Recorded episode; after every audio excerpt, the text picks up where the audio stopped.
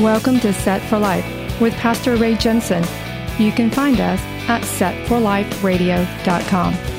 Romans 10:9 says that if you confess with your mouth the Lord Jesus and believe in your heart that God has raised him from the dead, you will be saved. So let's listen from God's word, verse by verse, on how we can prepare for the coming of the Lord Messiah Jesus, who died on the cross so that you can be set for life. You're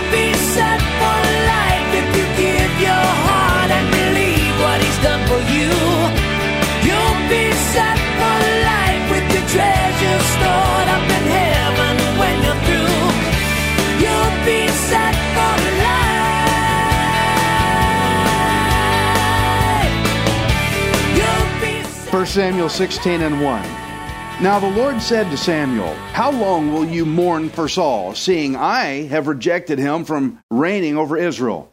Fill your horn with oil and go. I am sending you to Jesse the Bethlehemite, for I provided myself a king among his sons. Now look at that. Fill your horn with oil and go. This means the Lord is ready. He is ready. He already picked somebody. Samuel, go anoint him. You're going to get this done like today or like as soon as you get there. Go now. He's already been chosen. Samuel had to go out prepared to go be ready to anoint this guy, whoever he's going to be, to anoint him on the spot. Some of you people, you know how it is at work. You got to be ready to, to, to jump. As soon as there's a problem on the spot, you got to take care of it. And that's what he sent him to do anoint him on the spot. That's why he's taking the horn of oil. I want us to notice the big difference in how it's going to play out for this new king than how it did for Saul. Saul had to go to the high priest Samuel to become anointed. Remember that? Saul went to Samuel to be anointed. But for this new king, the high priest would be sent to find him. Very different. The high priest is going to go look for him. Does anybody sense the gospel in this yet? I just want to throw it out early so you can be thinking on that as we go through. Now, remember that Samuel said that this new king would be better than Saul, so he's definitely going to find a good guy. Now, also remember in chapter 15 that the Lord regretted establishing Saul as king. Now, this is not the kind of regret like we think of it as, as, a, as though a, a mistake or like a surprise or, oh, I wish I hadn't done that. That kind of regret, regret, how we think of it. It's more like Saul's failure as king did not prompt God to invent a new plan. He's not going to get a new king. Well, I didn't see that coming. Saul messed up. I guess I need a new king. That's not the way it's going down here. This new king that he's sending Samuel to anoint has already been chosen in eternity past. He has long since been chosen. I want you to remember from the book of Ruth, and I'm glad we went through Ruth before we got here because there's some associations. In the book of Ruth, how the Lord drew a foreigner named Ruth to be united to a rich man named Boaz. Now, add the fact that the Lord told Samuel to go to Jesse the Bethlehemite. From what I'm trying to assemble here, who is Jesse? Let me show you. Ruth 4 and 13. So Boaz took Ruth and she became his wife. And when he went into her, the Lord gave her conception and she bore a son. Then verse 17, and they called his name Obed, is the father of Jesse, the father of David. There's your link. Okay? Jesse, the guy that Samuel is supposed to go and see, is the grandson of Ruth and Boaz. Isn't it cool? Yes. When all these little stories start coming into each other, playing in like that. I love it. And so you can see that the Lord was already working way back in history to establish this new king that he sent Samuel to go and anoint. Okay, Ray, uh, Jesse had famous uh, grandparents. That doesn't really prove much. Everybody has grandparents. Okay, uh, I'll take it a step further then. Now, do you remember how Boaz, he wanted to become Ruth's kinsman redeemer? He wanted to buy her debts so that she could become his. But the law stated that there was another who was a closer kinsman who had first rights to her. And so, what Boaz had to do, well, the, the closer kinsman passed on the deal. He says, I can't afford it, but Boaz could. And it's kind of another Jesus picture in that our debts were too high for the law to pay for, but Jesus could afford it, okay? So what he did though, Boaz, what he had to do, if he wanted to buy her to redeem her as his own, Boaz decided to take his case to the elder authorities who sat at the gate of the city. He wanted to take that case to them to let them weigh it out so that he could legally establish the right to obtain her. If the closer kinsman could not do it, he wanted it to be a legal matter that everybody saw that he gets the right to her because the closer kinsman had to back out. So he wanted to set this down in, in with witnesses. So, again, just like Jesus did with us when he legally paid for our price on the cross, I want us to recall what Boaz's witnesses said when he took this case to them. Ruth 4 and 11. And all the people who were at the gate and the elders said, We are witnesses. The Lord make the woman who is coming to your house like Rachel and Leah, the two who built the house of Israel and may you prosper in Ephrathah, which is another name for Bethlehem, and may you prosper in Ephrathah and be famous in Bethlehem. May your house be like the house of Perez, whom Tamar bore to Judah because of the offspring, because of the offspring which the Lord will give you from this young woman. Now he said, "May your house be like Tamar." That was that was Boaz's ancestors. It was they were what they were saying is because your ancestors had a lot of fruitful descendants to you, then may your descendants from you be the same as what you got from them. May you have a lot of descendants. Well, who's the descendant ultimately going to be from this blessing they pronounced? David, the guy that Samuel is going to go anoint. And they said, What? May be famous in Bethlehem. Did Jesus make Bethlehem famous? Did David make Bethlehem famous? Okay, did this blessing work? Of course it did. Whew. Whoa, Ray. yeah, there's a lot going on. Okay, so the Lord told Samuel to go see Jesse, grandson of Ruth and Boaz. But Jesse the what? Jesse the what? Jesse the Bethlehemite. Who are they saying? Famous in Bethlehem. Everything's correlating. You can see that God was working way back in history to establish what is yet coming about here now, and this time with Samuel. Grandchildren are now working this many years later. So they pronounced blessing over Ephrathah, which means fruitful Bethlehem. And I'm telling you what, Bethlehem was definitely fruitful.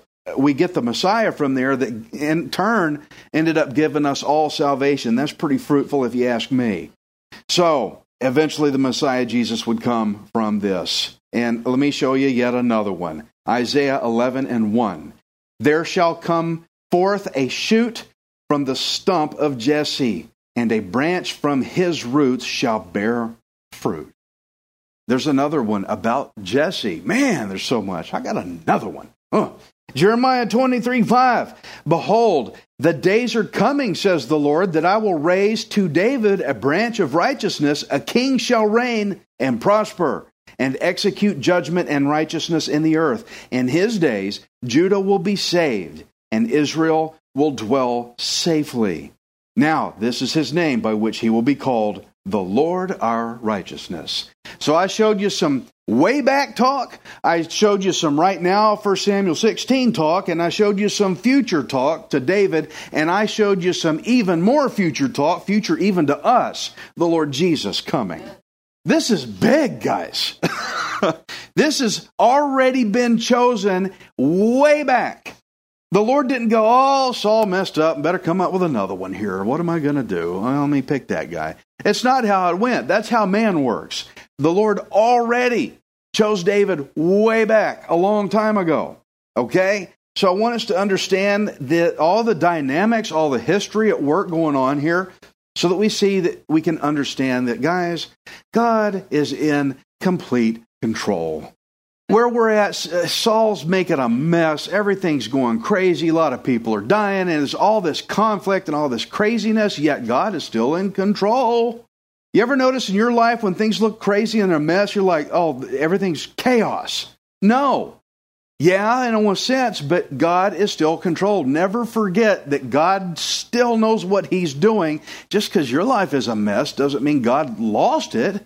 God is using it, He's going to work it. All along, the Lord God had intended for this new king to take the throne. And throughout history, God had been moving the pieces around on the, the chessboard, so to speak, into place many years before Samuel's time. This is way back.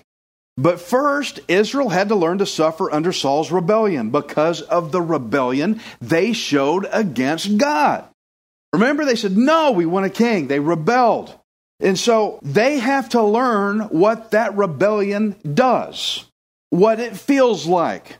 Now they're going to eh, have to experience it through Saul, what they rebelled against God with. So God is now ready to anoint a new king so that Israel could experience how different it is to be under a good king. How many of you have got that comparison view of before you were saved versus after you're saved? Oh, yeah.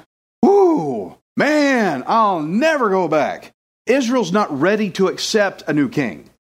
They have to go through the Saul wringer first before they go, you know what, this new king, he's good. We're keeping him. They need to have that before after snapshot, I think. And that's why they're going through all this stuff. So God orders Samuel to go to Jesse the Bethlehemite to anoint a new king who was already chosen way back, but Samuel doesn't even know who it's going to end up being. Has God ever told you to go somewhere and do something but didn't tell you what it was going to be yet? Where or what? And you're like, what am I doing? I'll, I'll tell you. But you want me to leave and do all? Yeah, I'll tell you. Lord, you want me to quit my career that I've been doing for over 20 years and go be a pastor? I don't see how pastors make much money. Well, they don't. You want me to leave all this to go where? I'll, I'll take care of it. Well, am I going to have a Ray? I'll take care of it. Just go. that was my battle with the Lord, okay? so I, I feel Samuel here. Verse Samuel 16, 2. So he tells him to go. He doesn't know where yet. Uh, he knows where, but he doesn't know who the king's going to be. And Samuel said, How can I go? If Saul hears it, he will kill me. But the Lord said, Take a heifer with you and say, I have come to sacrifice to the Lord. Then invite Jesse to the sacrifice, and I will show you what you shall do. How comforting. I will show you what you shall do. You shall anoint for me the one I name to you. Now, guys, there can only be one king, just one on a throne, not two. You've never seen a throne with two kings. But to establish this new king, the old king has to leave. That's why Samuel is afraid of Saul, because by now Saul had caused so much death and destruction that Samuel was afraid. If he finds out I'm going to go anoint another king, boy, is he going to get mad. Like, you're going to do what? Excuse me, I'm the king around here. You're not anointing nobody else. Uh, he's very afraid of him. But that's why the Lord gave Samuel two statements of encouragement. He said, Take a sacrifice. In other words, we're going to cover this. Take a sacrifice. And two, I will show you what to do. I'll show you what to do. Believer, walking through life and trial, oh, what's going on? The Lord will show you what to do. It's okay. Now, do you see how the Lord alleviated Samuel's fear? He took care of it. Samuel flipped. What? Saul's going to kill me. And the Lord gave him uplifting. He built him up. He says, Hey, I'll take care of this. Just do what I tell you to. I'll show you what to do. I'll take care of all that. I think it's nice that instead of scolding and punishing Samuel, oh, how dare you doubt me, Samuel, he didn't do that to him, did he? He worked with him. It's like a parenting moment. He, he was nice with him. It's like, hey, I got this. I got this. I think this is a very important piece of scripture to notice in here because I know a lot of Christians, they live with a guilt trip on their life. They know what they've done wrong, but they think God is just waiting for them to mess up this much. And man, when you do, I'm going to get you. And they're scared of him and they won't walk with God because they're afraid He's going to cut them to pieces at the slightest irregularity. Look what Samuel did. God, I'm afraid. Uh, I'll take care of it. I'll show you what to do. Christian, this is your God. Get to know your God, the God of the Bible. He's not just ready to chop you to pieces. He's a good God. Don't forget that He's good. Wow. This really instills confidence when God says, Don't worry, I'll show you what to do. Oh, okay. I guess we can do this now. that, that helps me. That's what God told me when He called me to be a pastor. But God, what about the money? What about this? What about you don't worship money anyway, Ray, right? No, I don't. He said, I'll, I'll take care of it. I'll show you what to do. Well, okay. And I quit my job. and seven years later, here I am. 1 Samuel 16 and 4. So Samuel did what the Lord said. Wow. Okay, you know, that's an easy piece of scripture to read. Oh, he did what the Lord said. Okay, good. Let's read on. No, wait a minute. Has God told you to do something that's absolutely impossibly hard and you did it? That's a big deal. Saul was not doing that well, was he? He was always disobeying. Very big difference between Samuel and Saul. Samuel did what the Lord said. File that under obedience right there. and went to Bethlehem. And the elders of the town trembled at his coming and said, Do you come peaceably? And he said, Peaceably. I have come to sacrifice to the Lord. Sanctify yourselves and come with me to the sacrifice. Then he consecrated Jesse and his sons and invited them to the sacrifice. Okay, immediately we get to see the difference between Samuel and Saul. He did what the Lord told him to do. Do this impossible thing. Oh, but God, just I'll take care of it. It'll be all right. Okay, so he went and did what the Lord said. Saul, what he would have done, he would have made excuses. He would have blown it. He would have done it halfway or not at all. And he would have blamed it on everybody else and, and made this big old mess and lied and all kind of stuff. But it just simply says Samuel did what the Lord said. Guys, look, it's just it, it's black or white. You're doing it or you're not doing it. There's no halfway giving yourself to the Lord. You have to do what He says. Don't do 10% of it and think you should be applauded or feel like you did it, like Saul did in the last chapter. Oh, I did kill all the Amalekites, and he had Agag right there. He didn't do it all. He had all the animals, and Samuel's like, "You didn't do the, you didn't finish the job, man." Saul thought he did do the, the job, but he didn't, he made excuses. Just do what the Lord says. Now, Saul's problem is he started off good at first, but he quickly started to disobey. He preferred to do things his own way. That's called iniquity. Now, Samuel would have preferred not to go. I think I can feel that about Samuel. He would, he'd rather not, you know, because he was afraid of Saul. But after the rebuke that he had just given Saul, remember in the previous chapter, he said that obedience is better than sacrifice. Obedience is better than sacrifice. How can you disobey the Lord when you just told somebody else that it's better to obey. It's like you're, you're kind of hung on it now. If you don't go, you're hypocritical for what you just told Saul. So Samuel realized, I have to go. Obedience is better. He knew it was better to just obey and go to Bethlehem than to disobey and then just try to atone it away with a sacrifice like Saul would have done. Obedience is better. So Samuel did what the Lord said. And Samuel scared the people of Bethlehem. I mean, I would. If I was watching what was going on, they know that he hunted Saul down. Who's going to go hunt the king down? Samuel did. He hunted Saul down to have words with him until Saul backed down. And also, they know that Samuel hacked Agag to pieces to finish the job that Saul wouldn't do. And so, yeah, they're afraid. Samuel is a tough dude. and here he comes to our town. The, the, first thought is like, uh, what did we do? did, did I mess up? He's like, I'm here for a sacrifice. In fact, y'all join me. Oh, did we mess up? You know, there's been times before I've asked people to go to lunch with me, and I'd walk up to them. I said, "Hey, let's do lunch sometime," and they go, this, this look of terror just comes over their face, like. And I literally had one guy ask me one time. He goes, "Am I in trouble?" I said, No, I just want to go to lunch.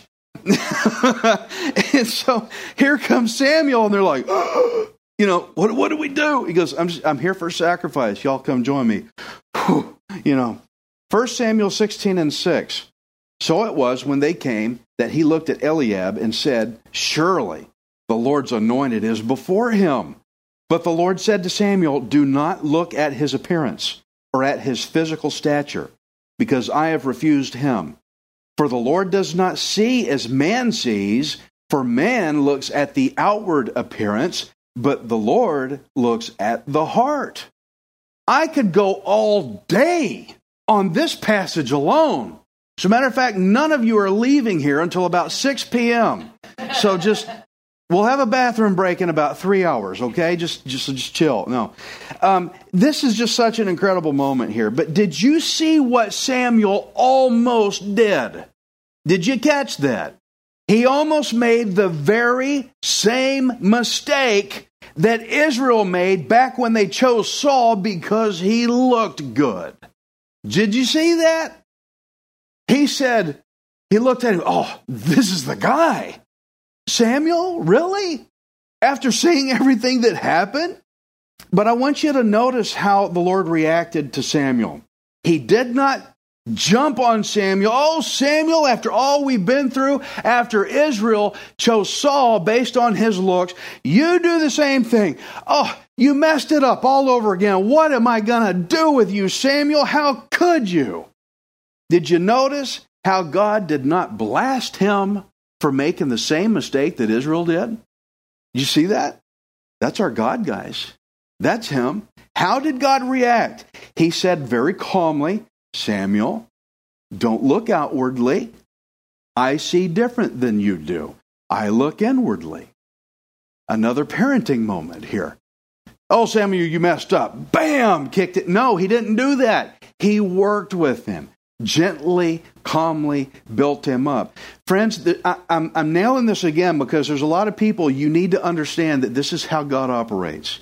You're so scared of God that you're one little mistake and He's going to smash your head in for it. That is not what He does if you're His. Well, Ray, He just judged the Amalekites and wiped them out. Yes, for centuries of wickedness. They never listened to Him. They attacked his people Israel. We're talking about a guy, Samuel, who belongs to the Lord. This is what the Lord, how the Lord is working with him. Christians, please hear me. God is a good God, and He wants to help you. He knows you're going to make mistakes already. If He didn't know you made mistakes, He wouldn't have sent Jesus in the first place. But He works with us, and we see that moment right here. He gave Samuel a parenting moment. And God even gave Samuel some deep insight about his own character in the process. Really nice. He gave Samuel the wonderful opportunity to know him better. Samuel, let me tell you how I see things, okay? Here's, here's how I do it. I don't look outwardly, I look inwardly. And Samuel got new information on who his God is. What a blessing that God acted like a parent with their own child, God the Father. The Lord wants to get closer to you, believers, Christians. The Lord wants to get closer. Don't hold God off at a distance being so scared of Him. He wants to get closer. Let Him. Let Him get closer to you. I had a guy tell me that in a church one day. I was at a pastor's conference and I have a witness, Hank, saw it. This guy crossed the entire church all the way from the other side during a moment of silence for anybody who needed to stand up and speak. And he made a beeline right for me and sat down next to me and said, Jesus is trying to get closer to you.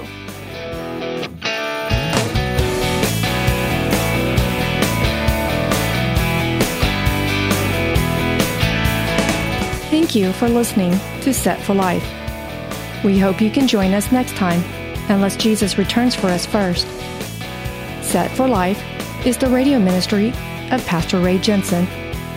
We invite you to subscribe to our podcast at setforliferadio.com.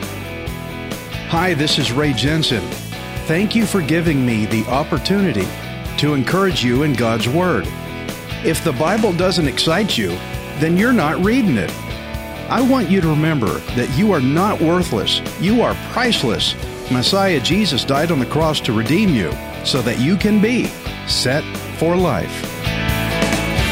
You'll be set for life. You'll have all you need. Just receive with a willing heart.